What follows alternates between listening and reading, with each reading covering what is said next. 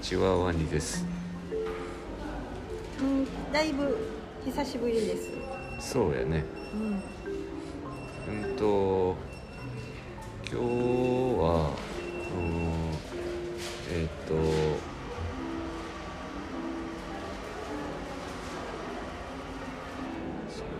あのドランバルさんが、えー、その。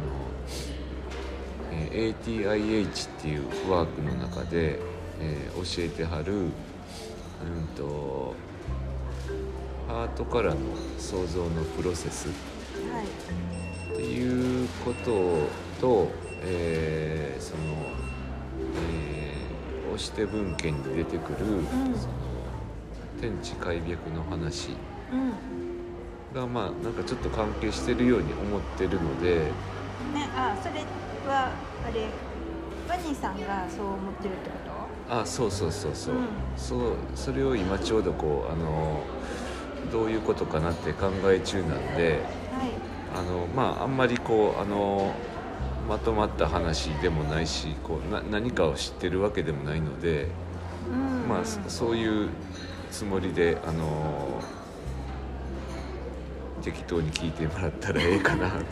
あのこちらも適当に話しますので、うん、て適当っていうかあれよね、そのまだつらつらとあの は, はっきりこうだっていう、うん、なんかことを、うん、自分で分かってるわけじゃないから、そうそうそう 探, り探りながら探ってるところで今、まあ、そこに関心があるので、うんうん、まああのえっ、ー、とざっくり聞いてください。そうそうそうそうはい。で、えっとまずそのうんと エーティーアイエイチ でいうあの教えてくれてあるあのハートからの創造のプロセスっていうのが、うんまあ、どんなもんなんかっていうのをこれもちょっとざっくり言うと、うんうん、そのあれこれって、うん、あのなんていうの？秘技じゃなかったっけ？これは、うんと、秘技の部分はもちろんあのちょっとここでは語られへんので、うん、あのそういう意味でこうどんなもんなんかっていうのをざっくりと、うんうん、あの言おうと思ってるんだけども、うん、そのまああのドランバロスさんのなんやろえっとメンターっていうのかな。メンターって先生？うん、先生のまあお一人である、うん、えっとトート。あ、そういう、うん、なんていうか、まああの、うん、あトートな。トトート。うん、そうやな、ガイドさんっていうか、うん、先生やな。ガイドっていうかな。うん、な, なんかメンターかな。うんうん、そうそうやな、うん。で、そのトートによると、そのまあ。えっと、我々こう現代人のスピリットっていうのは脳にあって、うん、で、うん、あれ、えっと、スピリットっていうか、まあ、精神、自分の、自分の意識っていうか自分がその、うん、注、注視してる状態っていう感じ、うんうんうん、脳、脳にばっかり、うんえー、と意識が向いてるみたいなこと？うん、なんて言うねやろう。まあちょっとそのそうやな、意識って言ってもこう人それぞれ意識っていうことから思い浮かぶことは多分バラバラやと思うので、うん、フォーカスしてるまあちょっと、うん、話していくと分かるかもしれんのけど、えっとまあ例えばその意識っていうのが、うん、うんとまあ光の玉やとします、はいうん、イメージ的に、うん、で、えー、それがこうあの意識で、それはまあ肉体とはまた別に、うん、あの自分が自分の意識っていうものがあって、うん、でその光の玉の意識が普段、うん、あの一般的なこう現代人のは我々は脳の中にあるわけよ。だからこうあのうんとこう世界をこういろいろ目で見たり耳で聞いたりして、なんか分かりやすいって言うよね。うん。あの頭で考えてる頭でこうそれをに認識するしてるような感じになるやんか、うんうんうん、でそれはまああの意識があの頭に宿ってるからで、なんかほらよく言われる左脳やったっけ、計算する脳やったっけ、うんうん、とかそういう話、うんうん、そうだからこの世界を認識してる意識、おしょうとかも、うん、そあのインドの聖人のおしょうラジニーシっていうなんかにじゅっせいきに来てた悟った人もうようそういう話してたと思う、うん、ハートとマインドを分けてて、おしょうって、うん、でマインドっていうのは要するに計算する脳やから、うん、あの損得感情とか、うんうん、まあ、まあなんかこう理論だって考える、うん脳でもいいんだけど、うん、そうそういうので、でハートっていうのは、うん、なんやろう、もうちょっと違う、うん、心、うん、日本人でいう日本人の人言葉で使う心っていうか、うん、この人心があるとかないとかいう時の心みたいな言ってたと思うんだけど、うんうん、でまああのマインドであってもハートであっても、うんそこでこうなんやろなこう認識する意識っていうものがあるわけやんか、うん、それがまああの例えばのイメージで、まあ、光の玉やったとして、うんうんうん、それがまああのだいたい現代人は普段あの、うんうん、脳の中にあってだからまあ脳で何かを考えてるように、まあ、あの思ってるで、えっと、トートが言うには、うん、その脳、まあ、マインドって言ってもいいけども、うん、それでもってこうあの、えー、例えばこう願いをあの 発, し、頭頭で発した時に、うん、例えばこうあの戦争のない平和な世の中になってほしいとかって言ってあの、まあ、デモをしたりとか、うん、あのするよね。でその時にそれをこうマインドからそれをこうすると必ずマインドっていうのはこう左脳と右脳があるように二元性を生むどうしても生んでしまうので、うん、その、うん、平和を生む反対側でこう平和じゃない状態も生んでしまうらしいんだよね。でそれはもうマインドの機能というか。うん、二元性でもって思考する的な、うん、あの二極のある世界やと、うん、絶対、うんえっと、言葉ってさ、うん、差異で、うん、できてるやん、うん、で私の、あの先生がよう言うたはった構造主義、うんでうん、のことを教えてくれはった時に、うん、何やったっけレヴィストロースやったっけあの、まあ、レヴィストロースであったりソシュールであったり、うん、そしたらこう光って言うたら そ, それに対応する、うん、闇っていうのが、うん、長いって言ったら短いっていう、うんうん、の差異でできてるっていうそうそう相対的に言葉っていうのはすごくこうどうしても相対的にならざるを得ないんで、うん、そうそうそれがその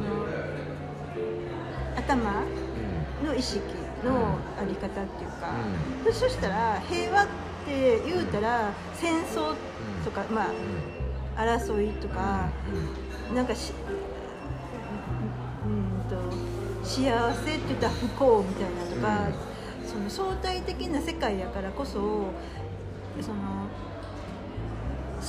平和を願うと、絶対戦争が頭でな、頭でそれを願うと、戦争がそこの言葉にはくっついてるっていう、うん、もう避けられへんそうあの平和っていう言葉自体が、うん、今熊さんが言ったみたいに、うん、平和じゃないものとの比較で平和っていう言葉ができてるので、平和っていう言葉でそのマインドで願う限り、うん、平和じゃないものとセットになってる、うん、で教えてもらった、うん、昔記憶があるからそうやな、うん、だからあの我々は日本人やけども、うん、日本人っていう時にその日本人っていう言葉の中には日本人じゃない人たちとの比較で日本人っていう、うん、だから必ず何かこうその言葉とその言葉じゃないもののセットでその言葉っていうのは表されるので、地球人って言ったら地球以外の宇宙に宇宙に住んでる人たちっていうのをあの想定してて、うん、その中での地球、そうそう地球人ですね。言葉ってそうだね、うん、必ずそのその指し示す言葉とそうじゃないものとの区別がセットになっているので、まあ、頭のせ、うん、が考える意識の世界のあり方やもんね、うん、そう。大体あのやっぱこう思考っていうのは言葉で思考するので、うんうん、どうしてもそういうこうあの言葉を使って脳で何かを願うときにそのものとそうじゃないものを同時に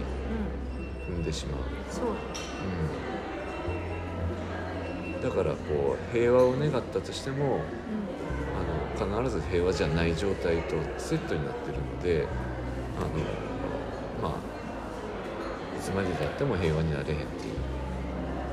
ていうでてか願えば願うほど平和を願えば願うほど争いを生むっていうことでもあるよね、うん、その、ま、マインドでそれをやるとな、そう、うん、でえっとまああのそれが、まあ、マインドの働きっていうものであって、うん、で脳脳っていうかそう脳の働きで、その脳の中にあるスピリットをハートの方にこう移動させて、うん、で、えー、その ハ, ハートのハートに宿るマインドあスピリットで、まあ何ちゅうのかその光の玉をハートに移動させる、うん、ハートの頭でこう移動させる、うん、その意識をハートの中に移動させて、うん、でその位置から願うと、うん、まあ、ハートはもう一つしかない一元の世界っていうことなので、うん、ハートは一つやんな、うん、だからあのもう全体にとって、うん、ワンまあワンネスやから、うん、全体にとっていいことしか起これへんっていうことみたいなのね、とうとうは言うには。でなんでその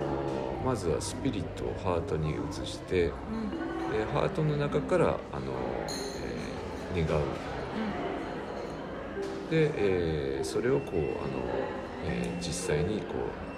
うリアリティにあの生み出すリアリティを生み出すっていうのがそのハートの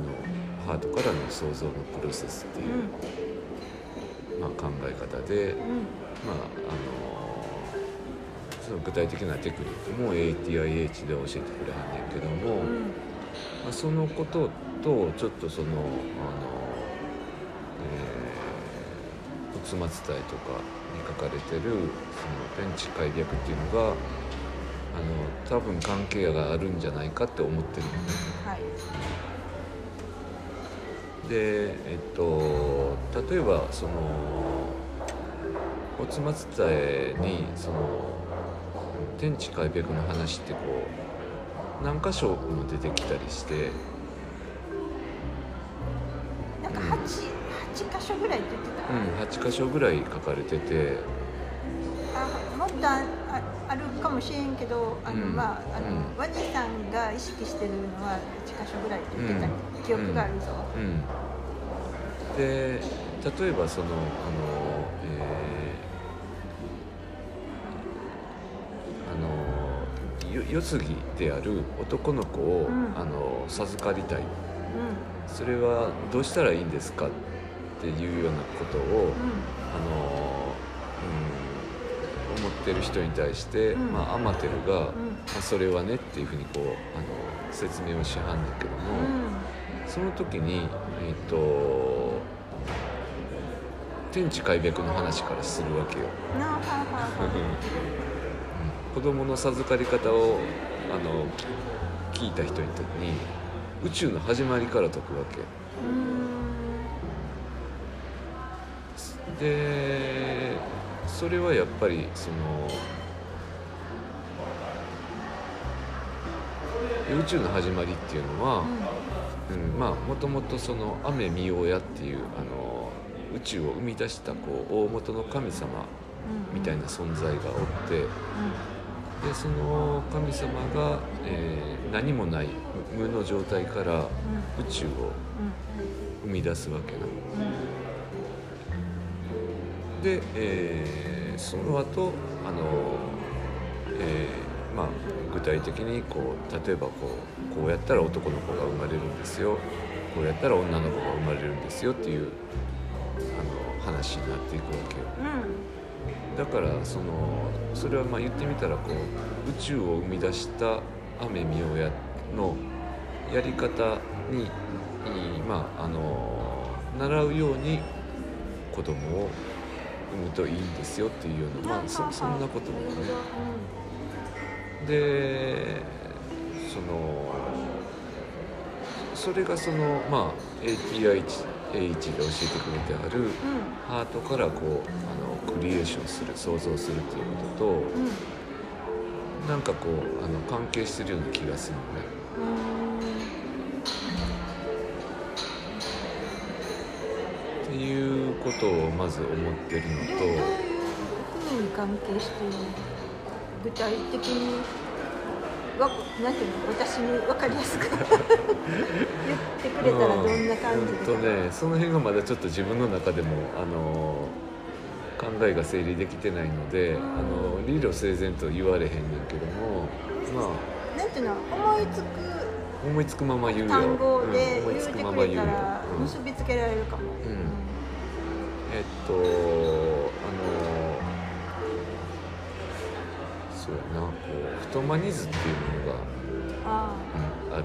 太マニズなっていうのがあって、まあ、あれがこう天地開闢を表してるまあ図やねんけども、えっと最初こうあの何もない 無, 無の状態から、えー、まあ雨見よやのこうういの一息風っていうのをなんかこう吹いて、それがこうあの吹いた息が柱となって そ, その周りをこうぐるぐると渦ができて、うんうんえー、陰のエネルギーと陽のエネルギーに分かれていって、うんうん、で、えー、まあそれがこうあのそこからこうあのまあ軽いものがこう、えー、天となって、うんその重い濁ったものがこう固まってこう地となるのかな大地大地となる固形物よね固形物となる そ, そしてこう天と地ができる、はいはい、で、えー、そこからこうあの、えー、空空そのエネルギーがぐるぐるぐるぐるトーラス状に回転している空の状態から、うん風が生まれて、うん、で風から火が生まれて、うん、火から水が生まれて、うん、水から土が生まれて、うん、そのご元素、ご元素、うんえー、空、風、水、あ、火、水、土のご元素、うんうん、まあそれがこう交わり合って、うん、まあ人が生まれたっていう。うん天地開闢では書いてある書いてる、うんうん、でそれってこう無から有何もないところからこう、うん、この三次元の物質的なことが生まれていくことをまあ表して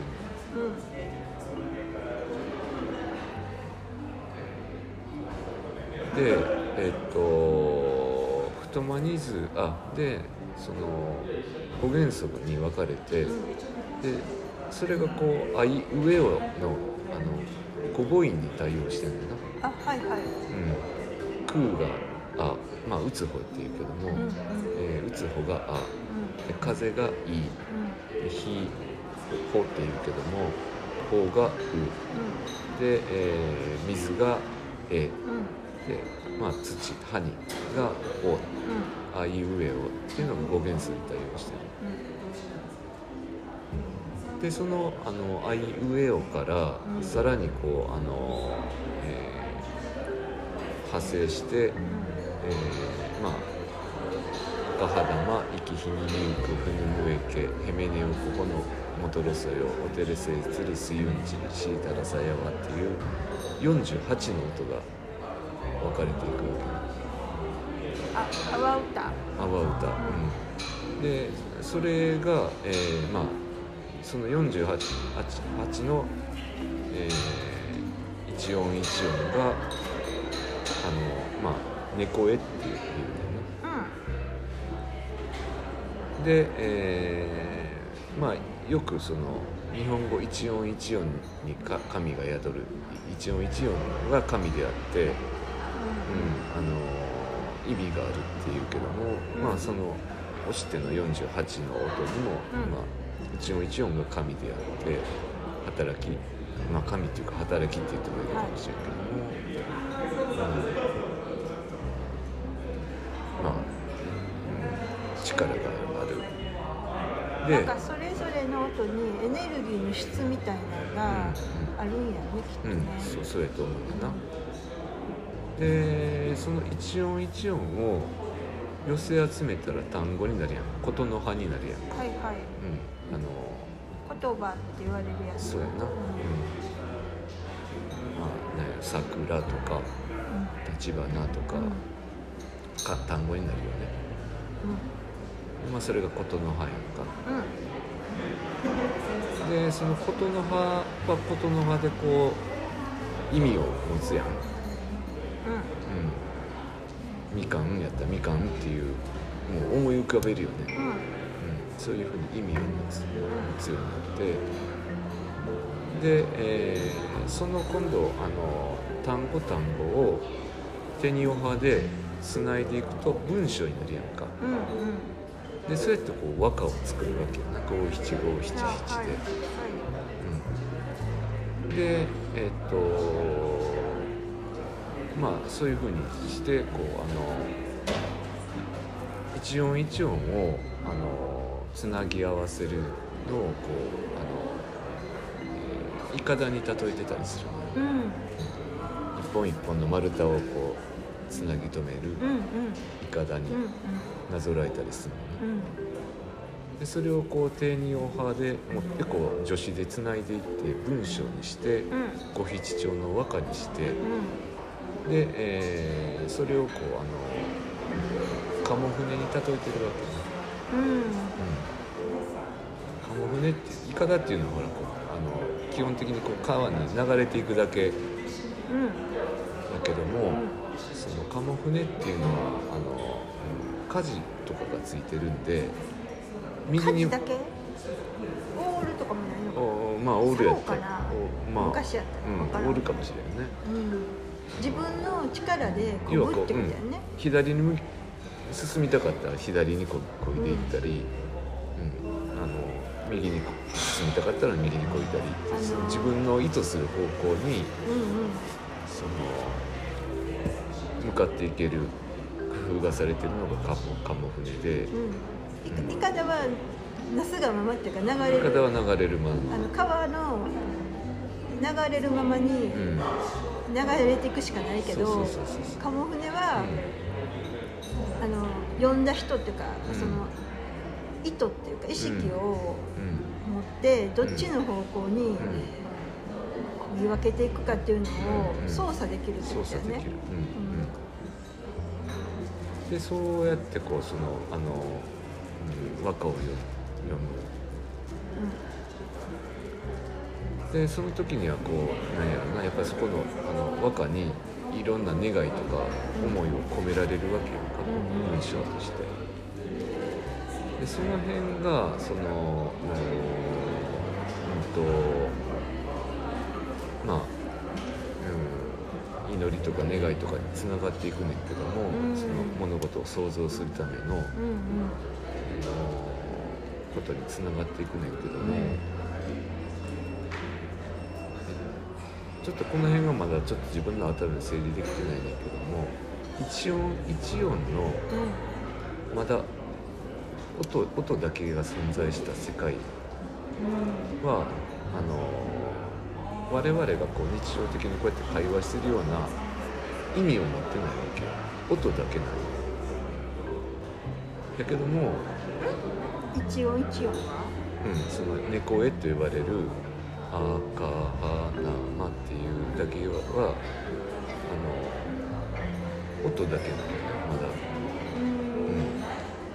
それがこう人間社会になって、うん、人間が初めてそれをこうあのくっつけてみかんっていうことにしたり、うん、だからほらそのみかんっていうことを例えば犬が聞いたらみかんっていう音として聞いてるだけで、うんうん、あのオレンジの美味しいみかんを想像せえへんやん、うん、でそれはやっぱ人間がそこに意味付けをしてるから、うん、あのみかんって言葉を聞いたらみかんを思い出す思い思うわけで、うんうん、でさらにそれをこう文章に今こう喋ってるような、うんうん、ことでこう意味を持たしてるのはこれ意味が理解できるのは人間だけやんか。あの犬が聞いたらあのなんかあるある音のつながりとしか聞いてない。なんかほらステイとかさホームとかはあのお座りとかって言ったら一応なんかしてくれはるやんか。あれはまたあれはない言語の理解とは違う。ちょっと分からへんけど。いやいやなんか犬の脳はどうなってるのかよく分からへん。多分それはちょっとなんか条件反射でその音が聞こえた時に餌とかもらえるからそれをやったらって言ってそれがなんかこう言語として理解してるっていうわけではないよねきっとね。いつも思うねんな、ホームとかよう言われてはるやん、ステイとかなんかなんかちゃんとさ反応してたと思ってあれはどうなんやとか、うん、でも多分それは違うよね。まあなんやろうな、こうちょっとこの辺こっからまだ自分の頭で整理できてないから、うん、あのうまいこと言われへんしこう考えもまとまってないんだけども、うん、そういうこう単語とか単語を連ねた和歌っていう時に、うんうん言語でもって意味を持たしてるのって、うん、うんマインドで処理してる脳で処理してることかなと思うんだけども、はいはい、でそのことと、うん、その脳で理解してる言語となんやろなこう、うん例えばこう ハ, ハートで思ってる思いみたいなのもあるやんか、うん、そこがなんかちょっと違うような気がするんだよね、うん、あなんかさつぶやいてたよね、うん、うん、その話をつぶやいてたよね。そうやね、うん、その、うん、思考で言語でもって思考してる時のその言葉で持つ意味とは違うってなんかつぶやきかなと思って、うんうん、ハートで思ってるそのハートの願いとか思い、うんうん、でそのマインドが働いてんのかハートが働いてんのかちょっと違ってるような気がするね。なんかな、うん、ようその思って思ってるっていうよりも、うんうんまあまあなんかほら瞑想とか長いこと長年やってて見てるねやな自分をずっと見てるね。なんかそれで思ったのはやっぱ計算やな計算、うん、マインドって計算やなって、うん、あの頭の働きやんか、うんうん、ハートって、まあ、なんか変な言い方だけど愛やなって、うんうんうん、それなんか明らかに違うねんなっていう感じはあるねんな、うん、そうやなだからハートは計算じゃなくてもう愛もそうだし、ね、もうたシンプルな感情っていうのそうそう、うん、あこれ綺麗とか、うんあのー、これ好きとか、まあ、これ嫌いとか、うん、で、うん、損とか得とか関係なく、うん、もうやっちゃえみたいな、うん、だけどマインドはやっぱそれせえへん、うんうん、これやったらさこんだけ足が出てもう気にならへんやんなとか、うん、なんかいろいろ計算してはるやんか、うん、きっと、うん、でもハートって関係ないねんそんな、うん、これしたいからするみたいな、うん、え本当にやるのびっくりみたいな、うん、そのハートの思いを、うん、あのまあ人間はこう言葉でもってコミュニケーションするから、うん、人間同士は、うん、だからそれをこうあのハートの思いを言語化したものがまあ言葉であり、うん、あの感動した心を例えばこう和歌に詠んだりとか、うん、そういうことなんかなと思うんだよな。でもそのハートの言葉ってこと、ハートの言葉をワニさんが言ってんの、うん、その言語化したもの、うん、ハート、ハートから喋ってる、ハートから出てくるエモーションな、その感、なんて感、感情っていう言い方もちょっと分からへんだけど、うんうん、フィーリングみたいな、うん、なんていう日本語で、ヤマト言葉でなんていうのかな、うん、思いか、うん、思いを、うん、えー、と三次元的に言葉で表したものを使ってるっていうことを言いたいやな、ヤマト言葉の和歌っていうのはあって、うん、だから犬にしたいとか語りかけるのってどっちかって言ったら多分そんなに難しい言葉で喋れへんと思う。犬に対して説明してこうこうこうこうこういう理由やからあなたはステイしなさいみたいないろいろ理屈言えへんと思うのよ短い単語だけ、うん、単にこうあのまあどっちかっていうとハートの言葉に近いような感覚で言ってるのかなと思う。なるほどね、うん、だから言葉でコミュニケーションするのはあくまで人間同士のためであって、うん、では動物とか植物とコミュニケーションするのはまたそうではない言語やと思う、ね、どっちかっていうとそのハートの方やと思う、うん、ハートの領域なんかな、うん、って思ってるんだよ、うん、まあって思ってて、で、えっとまあちょっとつらつらと話すんで、あの脈絡語なんか話すと、うん、で最初のそのあの天地開闢の話になるんだけども、うん、えっと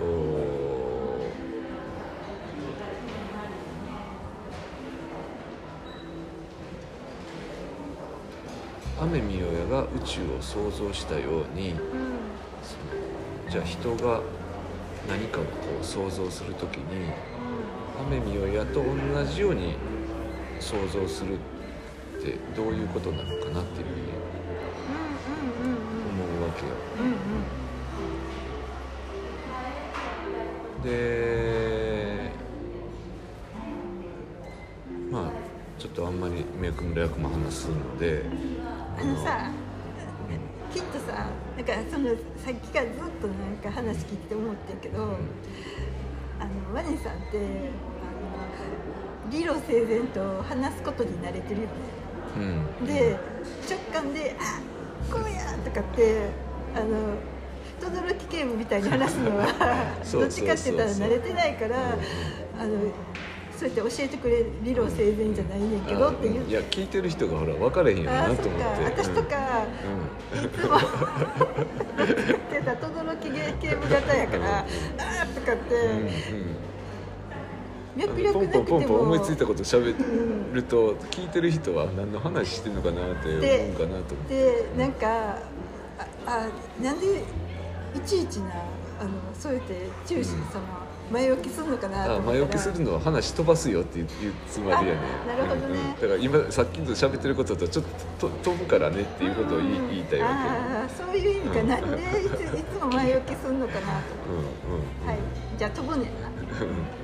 ました。あのまあえっとホツマツタイの、うん、あの人あやめに、うんうん、まあ和歌とはどういうことかっていう話が出てくるんだよな。うんうんうん、でえっと、うん、和歌って五七五七七で全部で三十一音なの、うんうん。でそれなんで三十一音なのかわかる？っていう、まあ、それを教えてくれてはんねんけど、私に聞いて分かるって、うん、なんで、うん、なんでさんじゅういち音あのさ、奇数と偶数の話なのかなと思って、うん、あの偶数って割り切れて着地してしまうっていうか、うん、もう終わってまうっていうか、うんうん、奇数っていうかまあ五七五七七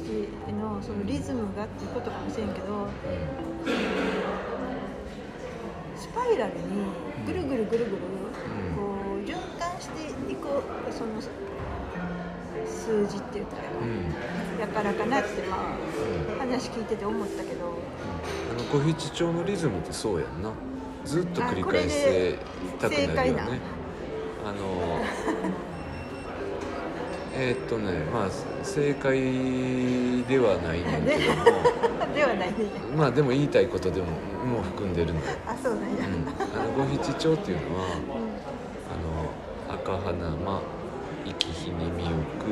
ぬむえけえめねおこほのおとろそよおてれせえつるすゆんちり、それはちょっと五七五七五七五七五七五七で五七を繰り返すってこと。うんうん、やっぱ五七調ってずっとこうリズムがいいからずっと繰り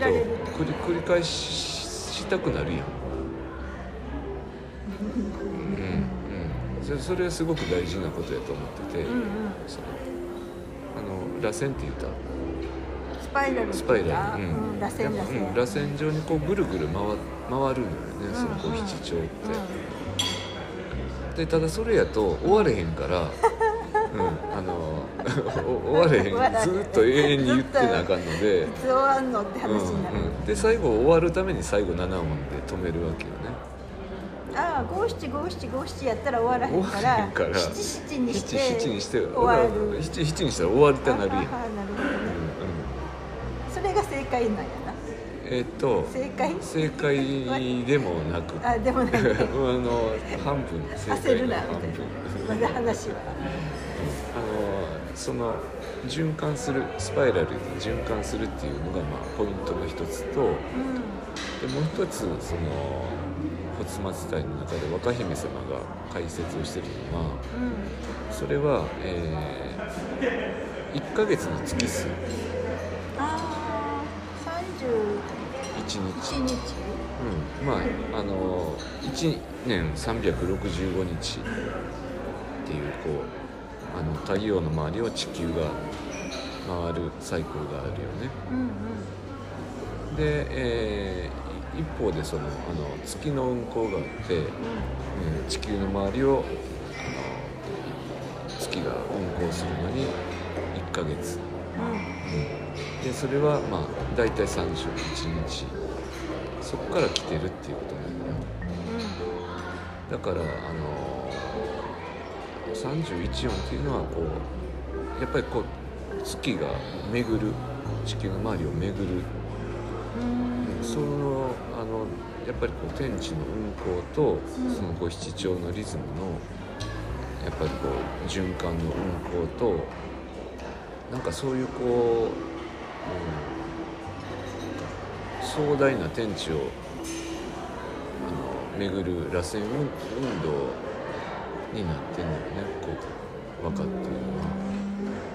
でこっからは宇宙と連動してるって話してる。宇宙と連動してる、宇宙のリズムと連動してるってことだよな。わかって、うん、宇宙のそのエネルギーのスパイラルの動きと連動してるってことを言いたい、うんうん、でえっとまああの黄金比とか白銀比とも実は関係してくるんだけど、だから銀銀河って天の川銀河とかでもこう中心からさ腕がこう何本か出ててさ、うん、こう渦巻いてるやん、うん、ほらあれってさ結局いつもいつもあの巻いてる渦はその全天の川銀河に波及してるってことやんか、うんうん、あの流れがさ、うん、ずっと来てるっていうか、うん、波が、うん、でそれに分かって乗ってるみたいな話。そういうことなんよ。その銀河も同調してるって言ったら、銀河も回転してるし、うん、えー、と太陽の周りを回る地球だって回転してるし、そうだってほら銀河と一緒に歌ってるみたいな話だ。あのー、まあそういうことなのよね。えーあのー、すごない、うん、そういう壮大なリズム、ちょっとなんかあのクラクラしたっていうか、うまいした、なんか急に銀河と一緒に回ってんねやと思ったら、うん、えー、分かってすごいエネルギーやって思って、うん、びっくりしてんけど。でそれはあのー、黄金律とか、うん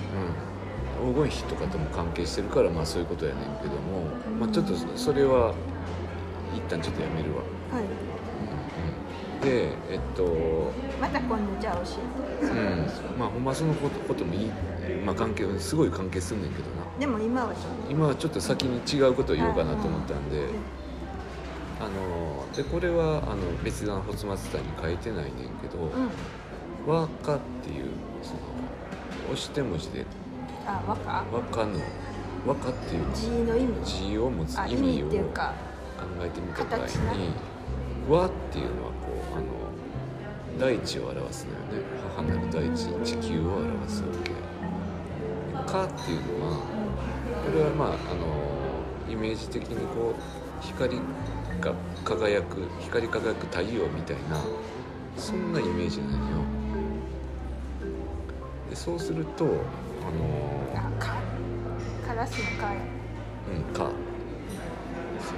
ある意味親がかの押して文字のイメージで太陽を作ったんだけども、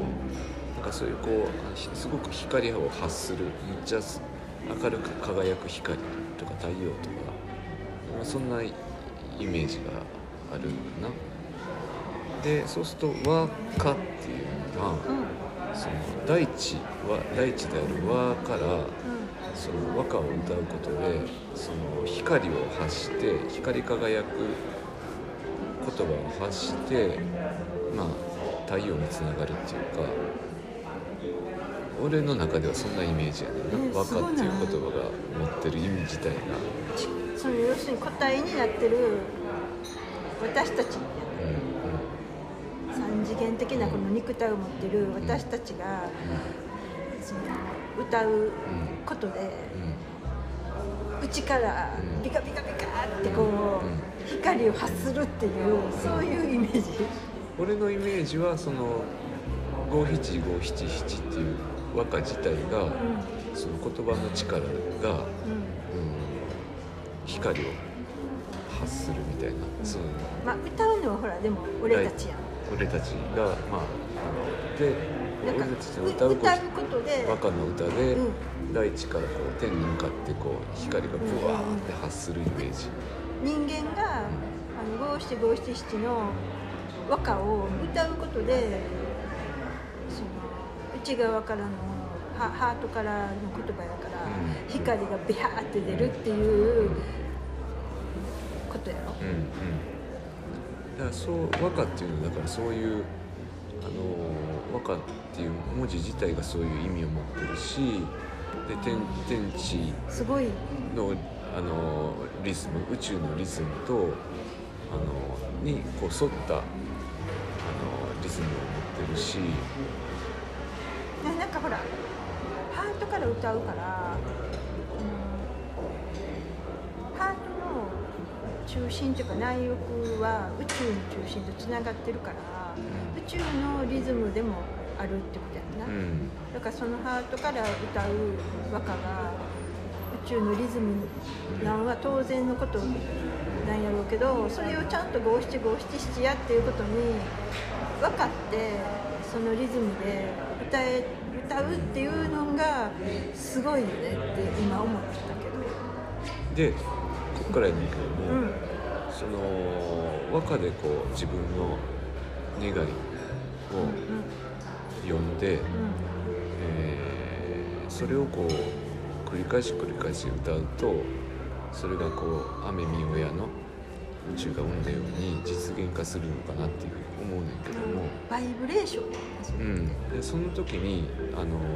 ぱこうマインドで考えた自分の利己的な願いやと叶えへんかって、それはやっぱりこうハートカラーハートから思うことで、かつそれがその雨によらず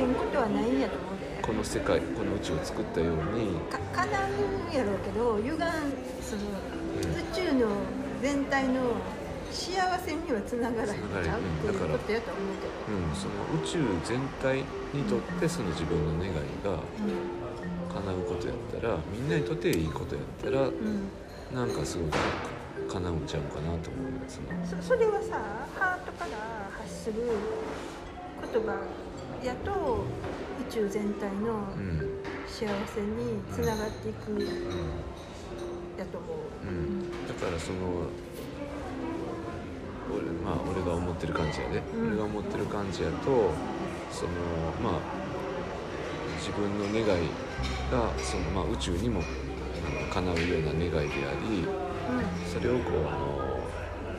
自分の意識スピリットをハートの中に入れて、うん、でハートの中からその歌を繰り返し繰り返し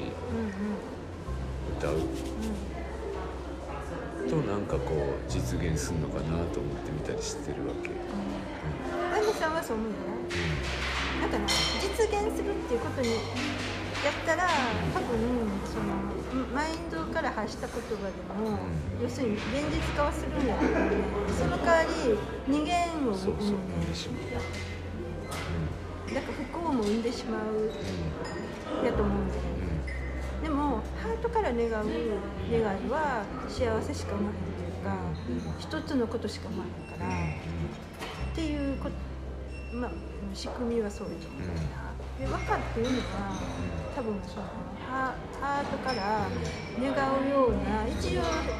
五七五七七であの宇宙の振動数と同じリズムで多分それを歌うように設計されてるっていうふうにヨネさんは言ってるみたいで、あのハートから歌う和歌をちゃんと歌えたら、それはあの幸せな世界を実現化させるよね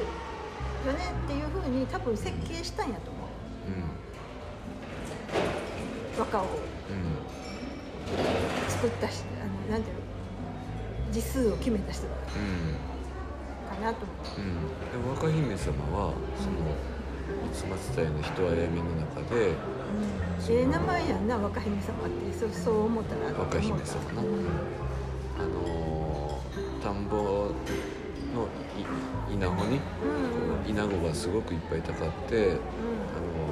全部食い尽くされそうになるところを、うん、その虫に語りかける歌を歌って、うん、えー、まあ、あの向こうに飛んでいってもらうわけよな、うんうんうん、でそういうことを歌でやるわけよ、うんうん、でそれはやっぱりそういうような、例えばなんかこう歌の歌い方みたいなことをなんかこうすごい 歌, 歌の秘密みたいなのを知ってはると思って、まあ、それはどういうことなのかなとかってずっと考えてんねんけど、うん、そのことと、まあ、エーティーアイエイチ で教えてもらったことと、うん、なんかいろいろ考えたら今みたいなことなのかなって、うん、なんかハートから発する、うん、であの音っていうか願いっていうの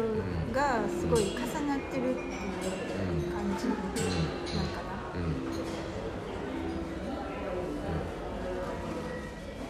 うんうんうん、それがまあ若姫様とかが知ってた和歌の力、うん、いや多分しその和歌の